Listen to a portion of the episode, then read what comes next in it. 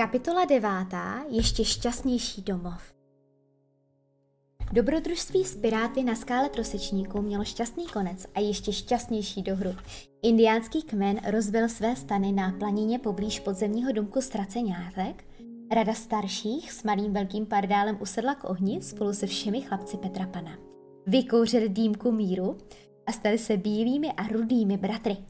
Malý velký pardál měl řeč, ve které poděkoval Petrovi za to, že zachránil jeho dceru Lilii Tigrovitou před pot, uh, od potupilé smrti, vyjádřil uh, mu svou vděčnost a slíbil ochranu před očekávaným pirátským přepadením.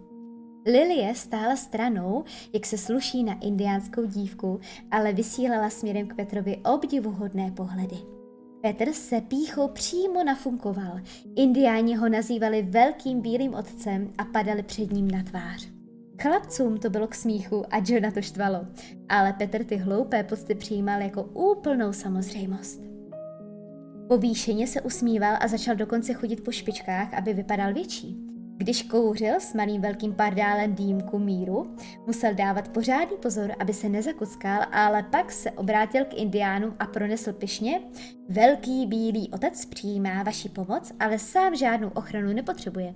Ochrání sebe i velkou bílou matku Wendy vlastníma rukama a vlastním důvtipem houk. Petr Pan domluvil. Tohle e, zázračné zaklínadlo houk domluvil jsem používal Petr často. Znamenalo to, že ostatní teď musí mlčet, i kdyby je slova pálila na jazyku. K záchránci Líly, k záchranci Líly Tigroveté byli indiáni úctiví až běda. Zatímco k ostatním ztraceňátkům se chovali dost přezíravě. Říkali třeba hele ty malej nebo pocenty mrňousku a vůbec se jim neklanili. Wendy v duchu držela uh, s chlapci a Petrova nafoukanost se jí ani trochu nelíbila. Ale na druhé straně byla ráda, že indiáni budou bránit jejich část ostrova proti pirátům. A tak hrála roli velké bílé matky a zastávala se Petra a dávala mu za pravdu, i když to nebylo na místě.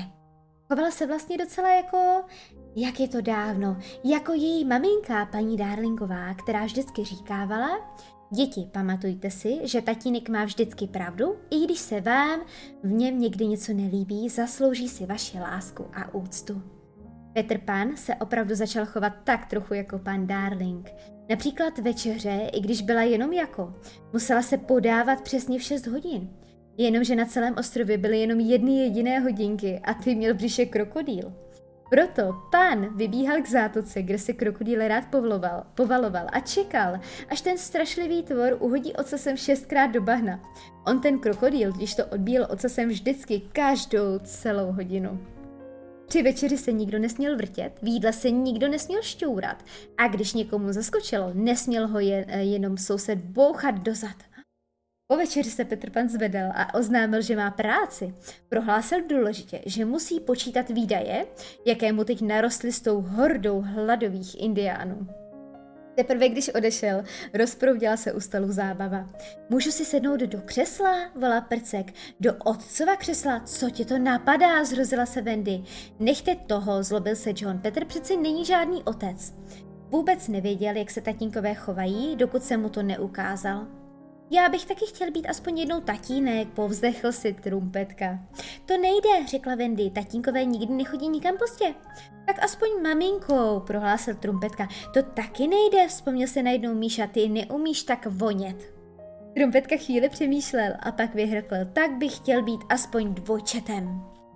To vůbec nejde, křičeli dvojčáci jedním hlasem. Být dvojčetem je dvakrát těžší, než být tatínkem. Tak čím mám být? Já tě mám nejradši, když si trumpetkou, řekla Wendy. A do toho vešel Petr a tvářil se ustaraně jako velký bílý otec. Indiáni tam velko zapálili ohně a tančí válečné tance, oznámil. Můžeme se jít podívat, volali chlapci.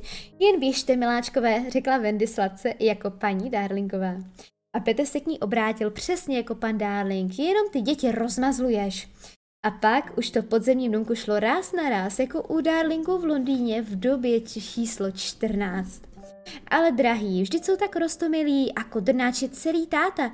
A co dvojčata, jedno jako druhé a obě jsou celá jako ty. Tak vidíš, že mám radost, ne? Někdy radost, pořád starost. Já vím, ale stejně, proč se spolu víc nesmějeme? Co pak se mračím? To ne, ale máš ještě mě vůbec rád? To řekla Wendy a tak nějak divně se na Petra podívala a byl po hře. Petr koukal do kouta a kousal si nechty. Nikdy vám holkám vůbec nerozumím, řekl tiše. Například Lilie teď pořád za mnou chodí a nic neříká. A když jsem se jí zeptal, proč za mnou pořád chodí, tak se jenom šklíbla a řekla, jestli s ní chci chodit. A když jsem se zeptal kam, šklíbla se ještě víc. Chápeš to, Wendy? Wendy to chápala moc dobře, ale přece nebude tomu hloupému klukovi vysvětlovat holčičí abecedu. Navíc měla i trochu zlost a tak uraženě mlčela. Petr to pochopil po svém. Už zase dělal obličeje a poskakoval. Taky nevíš, viď? Hm, tak já se zeptám dráteničky.